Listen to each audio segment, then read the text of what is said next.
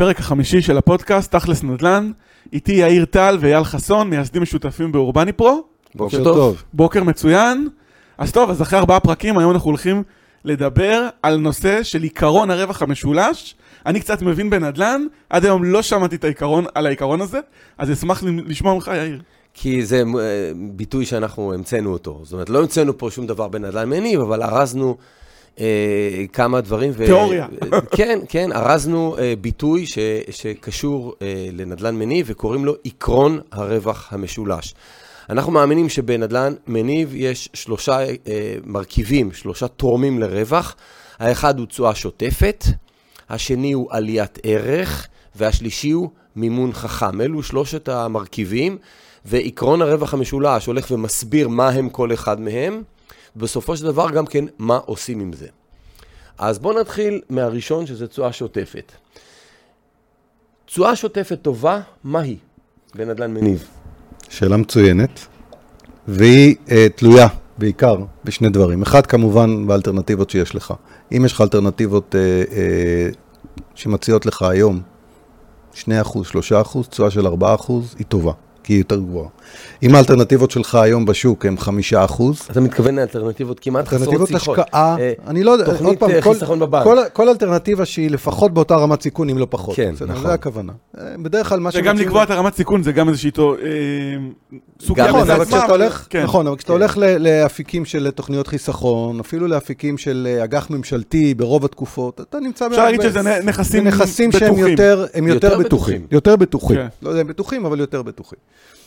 אה, ואז במצב כזה, תמיד תשווה את האלטרנטיבה. אם האלטרנטיבה שלך בשוק היא אה, אה, טובה יותר, אז כנראה שאתה צריך לשאוף בנדל"ן לתשואה גבוהה יותר. אם לא, אם לא תצליח למצוא את זה, אז כמובן שההשקעה הזאת פחות טובה. נכון, אפשר גם להגיד בצורה ברורה, שכיום התשואה השוטפת מנדל"ן, בישראל ודאי, אבל כנראה בהרבה מקומות בעולם, היא לא מספיק טובה. אנחנו נמצאים היום שוטפת. בתחילת 2023. בתחילת 2023, כן, המציאות היא כזאת. אבל אם היינו עושים את הפודקאסט הזה, יאיר, לפני שנה ברור. בדיוק, אז כנראה שהיינו מדברים אחרת. כן. ולכן, הכל זה זה עניין אנחנו של... מייצרים את הפרק העדכני הזה. בדיוק. אנחנו רוצים להיות עדכניים, אנחנו רוצים להיות אה, אה, במצב של היום. אנחנו צריכים להבין שתמיד צריך להסתכל אל מול האלטרנטיבות נכון לאותה נקודת השקעה. אנחנו לא יודעים לצפות מה יהיה, אבל אנחנו חייבים להתייחס לנקודה הזאת. אז היום הריבית בבנק היא בסביבות ה-4-5 אחוז, זה כמעט נטו כי יש רווח קטן של ח- 15 אחוז על הריבית. אבל, אבל מיסוי, גם, כן, אבל גם לא- האינפלציה היא חמישה אחוז, בדיוק. ולכן, אם אנחנו מקבלים תשואה שוטפת של שלושה אחוז, אבל האינפלציה היא חמישה, זה אומר שהתשואה השוטפת שלנו היא שלילית. פשוט שלילית ברמה הריאלית. ולכן, בישראל, ברוב המקומות בנכסים רגילים, התשואה השוטפת היום איננה מצדיקה השקעה, אלא אם כן יגיעו, אה, יגיעו פתרונות מהאפיקים האחרים של עקרון הרווח המשולש, ועל זה תכף. נדבר. אז, אז אנחנו כללית, גם בישראל וגם בארצות הברית, צריכים בכלל הרבה יותר לחשוב על השבחה, אבל לא לבנות עליה כמשהו ודאי. לפחות כרגע. כאילו בחשיבה, כן. באסטר... אם אנחנו מדברים על העיקרון הזה, אנחנו כן, צריכים להיות. מוטי השבחה. אנחנו כן. צריכים להיות, כן, מכיוון שהתשואה השוטפת איננה מספיקה, העקר... העקרונות האחרים, עליית ערך ומימון חכם, תכף נראה אם אפשריים, צריכים לספק לנו את המוטיבציה או את השאלה למה בכלל להשקיע בנדל"ן. ובואו נדבר, בוא נדבר על עליית על ערך קצת. עליית נכון. ערך. זה? המרכיב בוא השני. נדבר- בוא נדבר על ישראל. אתה תדבר קצת על ישראל. למ... רגע, למרות שמה שלימדו אותי, ותקנו אותי לגבי עליית ערך, זה שאי אפשר להיכנס להשקעה ולבנות בוודאות על עליית ערך, כי אף נכון. אחד לא יודע מה יקרה. קודם כל זה נכון. ולכן אנחנו מסתכלים על זה כמקדם עם ודאות הרבה יותר נמוכה. אנחנו לא יכולים להגיד, אנחנו קונים פה, ואנחנו יודעים שתהיה עליית ערך. אבל אני רוצה להתייחס גם כן לנושא של תקופות. אה, הנדל"ן הוא תנודתי הרבה פחות משוק ההון, וכאשר נוצרת מגמה והיא מתקבעת, היא מחזיקה שם לאורך מספר שנים. גם בעלייה וגם בירידה. ולכן, אם אנחנו נמצאים אחרי תקופה שבה השוק דשדש והתחיל לטפס כלפי מעלה בצורה אה, ברורה ומוחשית, יש מקום להאמין שהוא יישאר במגמה הזאת מספר שנים. לכן, כשאנחנו זיהינו בש- בשנים 2009, 10, 11, 12, מגמה ברורה של עליית מחירים, היה ניתן להבין שהיא תישאר ככה עוד מספר שנים. לא, אף אחד מאיתנו לא צפה את המשך שלה ואת העוצמה של העלייה שהייתה ב-14 שנים האחרונות, אבל בהחלט בתחילת התקופה הזאת, בתחילת העידן הזה בישראל, בישראל, היה אפשר להבין שאנחנו נמצאים בתקופה של עליות, והיה אפשר כמעט לבנות על זה. היום אי אפשר לבנות על זה. אני לא יכול להגיד, אם נקנה נכס עכשיו בחדרה, הוא בטוח יעלה. נגיד ככה, הוא בטוח לא יעלה בשיעורים שהוא עלה עד היום. ולכן צריך לחפש מקורות אחרים לעליית ערך, ואני אתן דוגמה באמת לניבוי, לישראל. לניבוי של עליית כן, ערך. כן. אז uh, המקום שבו אני חושב שאני כן יכול להסתמך עליו בעליית ערך בישראל, זה למשל פרויקטים במתחמים של פינוי-בינוי. אם אני קונה היום דירה ישנה במתחם שאני יודע לזהות שהוא נמצא בשלבים תחיליים של פינוי-בינוי, זה אומר למשל שאני קונה דירת שלושה וחצי חדרים אה, בגודל של 70-75 אה, מטר אה, במקום מסוים, ברמת גן, אה, ואני יודע שהיא נמצאת בתוך מתחם פינוי-בינוי, אני יודע שבתוך מספר שנים, די רב אגב, בין 5 ל-10 שנים, אני אקבל דירה בערך ב-15 מטר יותר גדול, חדשה, בבניין חדש, במתחם חדש. זה אומר שבתקופה של מספר שנים, הנכס כמעט יכפיל את עצמו. 80 אחוז, 70 אחוז, 90 אחוז עליית ערך. אני אפילו לא חייב לחכות עד סוף התקופה, לא חייב לחכות עכשיו עשר שנים, מכיוון שכל פעם שאנחנו מתקדמים בשלב הפינוי-בינוי, יש עלייה במחיר של 10-15 אחוז, והנה דוגמה בישראל למקומות שבהם בסיכוי מאוד גבוה, אם אני רוכש נכס היום, אני כן יכול לצפות אה, לעליית ערך.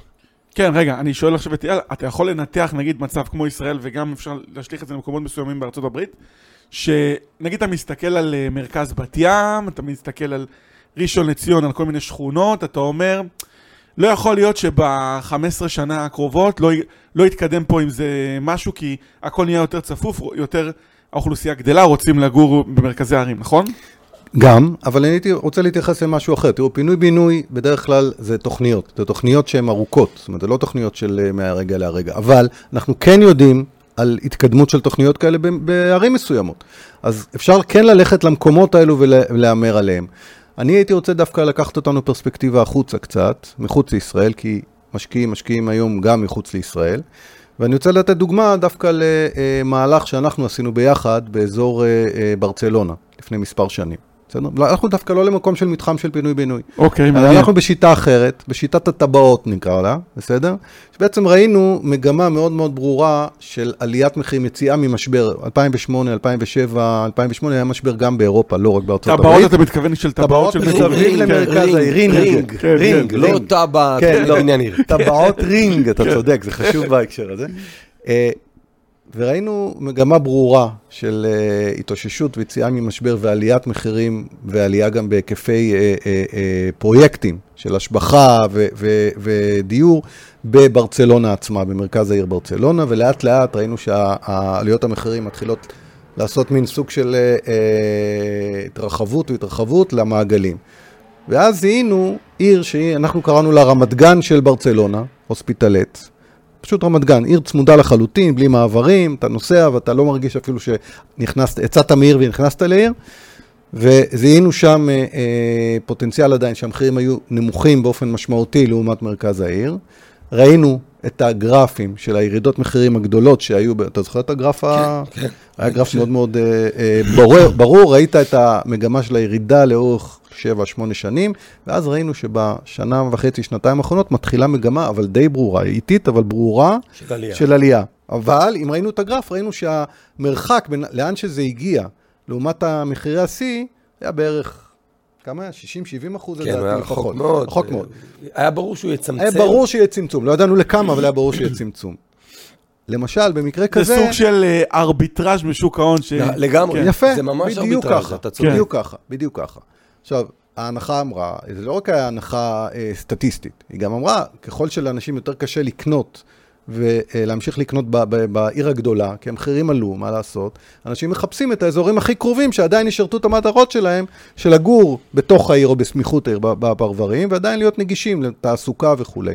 ובמבחן התוצאה, אכן זה מה שקרה. אז אנשים עברו מהמרכז של ברצלונה למקומות היותר זולים, ואז המחירים אה, פחות או יותר צמצמו את הפער והשתוו, ואתם בתור משקיעים הרווחתם מזה. בדיוק. נכון, אבל בוא ניקח. דוגמה בוא ניקח עכשווית. דוגמה עכשווית. תן לנו את ארצות הברית. היום אתה לא יודע לנבא ארצות הברית. שבארצות הברית, מהם הפרויקטים שבסופו של דבר, גם אנחנו... בארצות הברית, תראו, בארצות הברית ברור לגמרי שמה שקרה, ביש- מה שקורה בישראל קרה גם בארצות הברית, אפילו הוא קצת הקדים אותו. זאת אומרת, אנחנו רואים היום שיעורי אינפלציה גבוהים יותר בארצות הברית, אנחנו רואים כבר היום מגמה גם של ירידה של מחירים בתחום הנדלן המניב, מה שאנחנו קוראים לו single family homes, שזה בתים אה, אה, פרטיים. ואנחנו בשנתיים האחרונות אה, זיהינו את המגמה הזאת, ואנחנו היום מעדיפים להשקיע, למשל, במתחמי מגורים, שזה multi family, שם שגם, אה, אני חושב שעלה בפרקים הקודמים, וגם נעלה אותו בהמשך מן הסתם. אה, multi family זה שיטת מגורים אחרת, שבעצם מבססת את עליית הערך על שיפור בביצועי הנכס ולא על מחירי השוק. כלומר, אם אני אשפר בעצם את השכירויות כן? אני אעשה פרויקט, מהלך מסוים של שיפור שכירויות של המתחם, אני, אני מחזיק אותו כבעלים יחיד.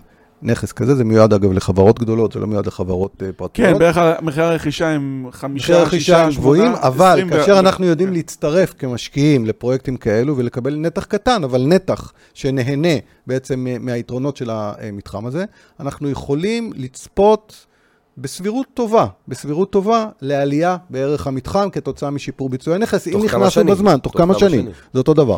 אם נכנסנו גם בזמן ונכנסנו במחירים נכונים וכולי, אנחנו נרחיב על זה בהמשך. אבל הנה, אנחנו יכולים לראות שגם בתקופות שבהם המחירים יורדים ויש אינפלציה והריביות גבוהות וכולי, אפשר עדיין למצוא גם בישראל, גם בעולם, פרויקטים ו- וכיווני השקעה שהם עשויים להיות מעניינים. אומרת, גם בעניין הזה הנקודה של היא- התשואה המצרפית. הנקודה היא מה ש- של עליית של הערך. אה, במקרה של השנים האלו צריכה להיות מבוססת השבחה ריאלית ולא ציפייה שהשוק יעלה.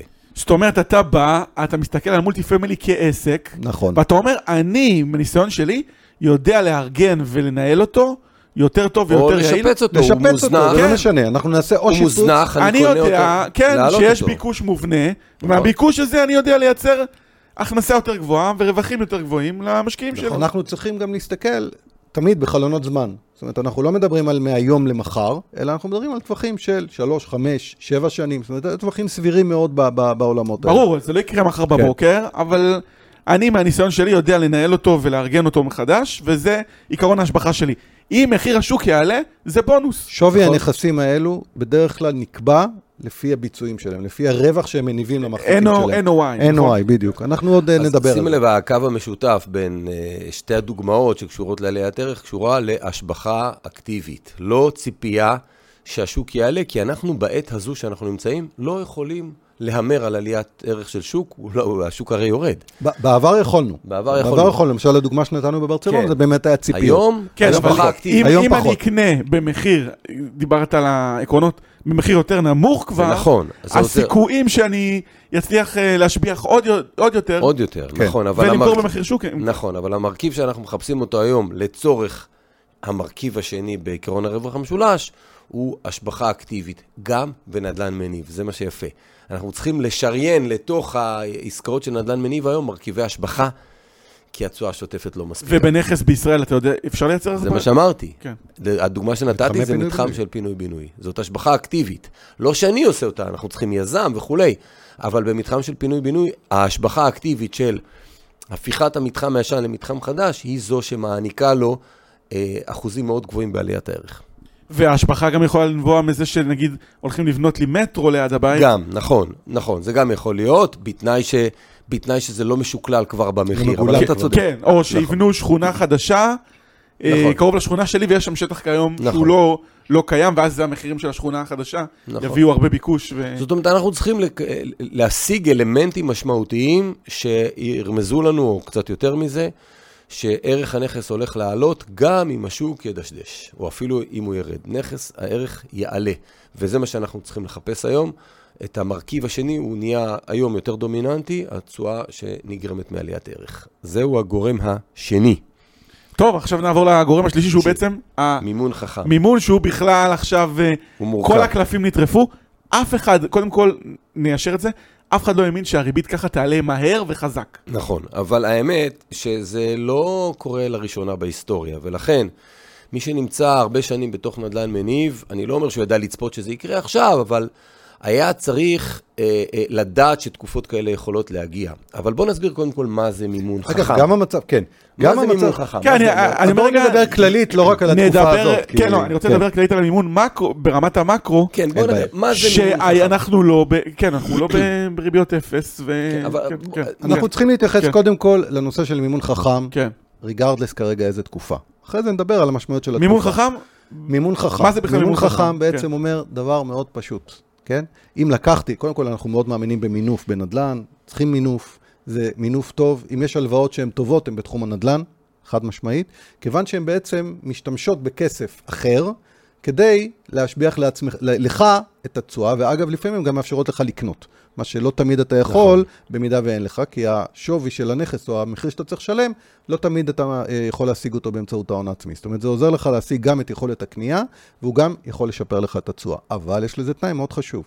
מאחר וכסף, יש לו עלות, וזה הריבית, אנחנו צריכים לוודא שהעלות של הכסף, כן, היא נמוכה ביחס למה שאנחנו צופים שנוכל לקבל מהנכס הזה, שזה תשואה שוטפת, כיוון שאת החזר ההלוואה אנחנו משלמים באופן שוטף, רגע, אז ברמה בוא- החודשית. אז בואו נהיה ניתן- פרקטי מאוד. בוא ניתן דוגמה. נכס שמניב לי 7 אחוזים, נגיד, נטו, שאני צופה שהם המימון יגידו, כן. צריך להיות, לעלות עד 5 אחוזים פחות, אם נכון, אם לא נכון, 4 אחוזים. נכון, נכון. נכון. אנחנו רוצים שיהיה פערים אה, מספיק טובים, גם כדי להתמודד, אגב, עם אה, בלת"מים, עם דברים בלתי צפויים, כי הרבה פעמים אין לך יכולת תמיד לשרת את החוב ממקורות אחרים, ואתה אומר, אני רוצה לשלם את הריבית, את הוצאות הריבית, ואגב, זה לא רק הריבית, זה הוצאות התזרימיות, שברוב המקרים הם יכללו גם חלק ממרכיב הקרן, כן? את התשלום החודשי, אני רוצה לשלם אותו מהשכירות. אבל אתה צריך לקחת בחשבון שיהיה מקדם ביטחון, כיוון שיש דברים בלתי צפויים לפעמים, תיקון בלתי צפוי וכולי, ולכן כן, צריך איזשהו מרווח, מרווח של 2-3 אחוז, בדרך כלל זה הוא, אפילו- כן, זה- הוא, זה- הוא טוב מאוד. הוא טוב מאוד. ככה. אז באמת, העיקרון אומר שהריבית צריכה להיות יותר נמוכה מהתשואה. עכשיו, נשאלת השאלה, מאיזה תשואה? מהתשואה השוטפת או מהתשואה המצרפית? היינו רוצים, ללא ספק, שהריבית תהיה יותר נמוכה מהתשואה השוטפת. מכיוון שאפילו בוא נשתמש במספרים. בעבר זה היה. בעבר זה היה. עד אז 2022. לא רק זה, אפילו אני אקח אותנו קצת יותר אחורה. בישראל לפני עשר שנים היינו רוכשים נכסים, מקבלים עליהם תשואה של חמישה אחוז, והמינוף היה עולה לנו שניים וחצי, שלושה אחוז. זאת אומרת, זה היה קלאסי מימון חכם. היום זה ברור שזה לא המצב, לא בישראל ולא בחו"ל.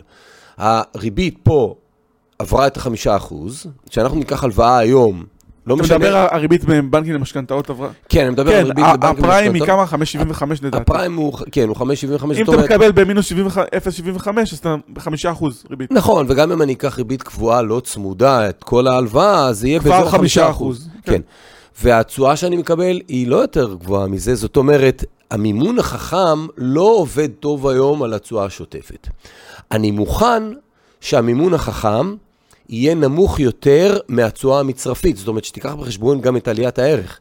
כי אם בסופו של דבר אני כן יכול לייצר תשואה מצרפית שנגרמת גם מהשוטף וגם מעליית הערך בגובה של 8, 9, 10 אחוז, אז אני מוכן לממן רכישת נדל"ן בריבית של 5 אחוז, אבל אני צריך להיות משוכנע ברמת סבירות מאוד גבוהה שעליית הערך הזאת תקרה כדי שתהיה לי תשואה מצרפית. ובלבד שאני גם. יודע, אני גם יודע לשלם את ההפרשים האלה בשוטף. כלומר, תזרים. תזרים, לא זאת דיברנו. אומרת שיש לי חשוב. כסף בכיס מוכן בשביל לשלם את הפערים האלה. שאתה גם, הוא גם הוא קיים. והוא גם, ו- ואתה כן. גם מוכן לזה, זה שני כן, דברים. כן. כן. זאת אומרת, היום המימון החכם, יש בו מגבלה, אתגר הרבה יותר קשה, מכיוון שהריבית לא תהיה יותר נמוכה מהתשואה השוטפת.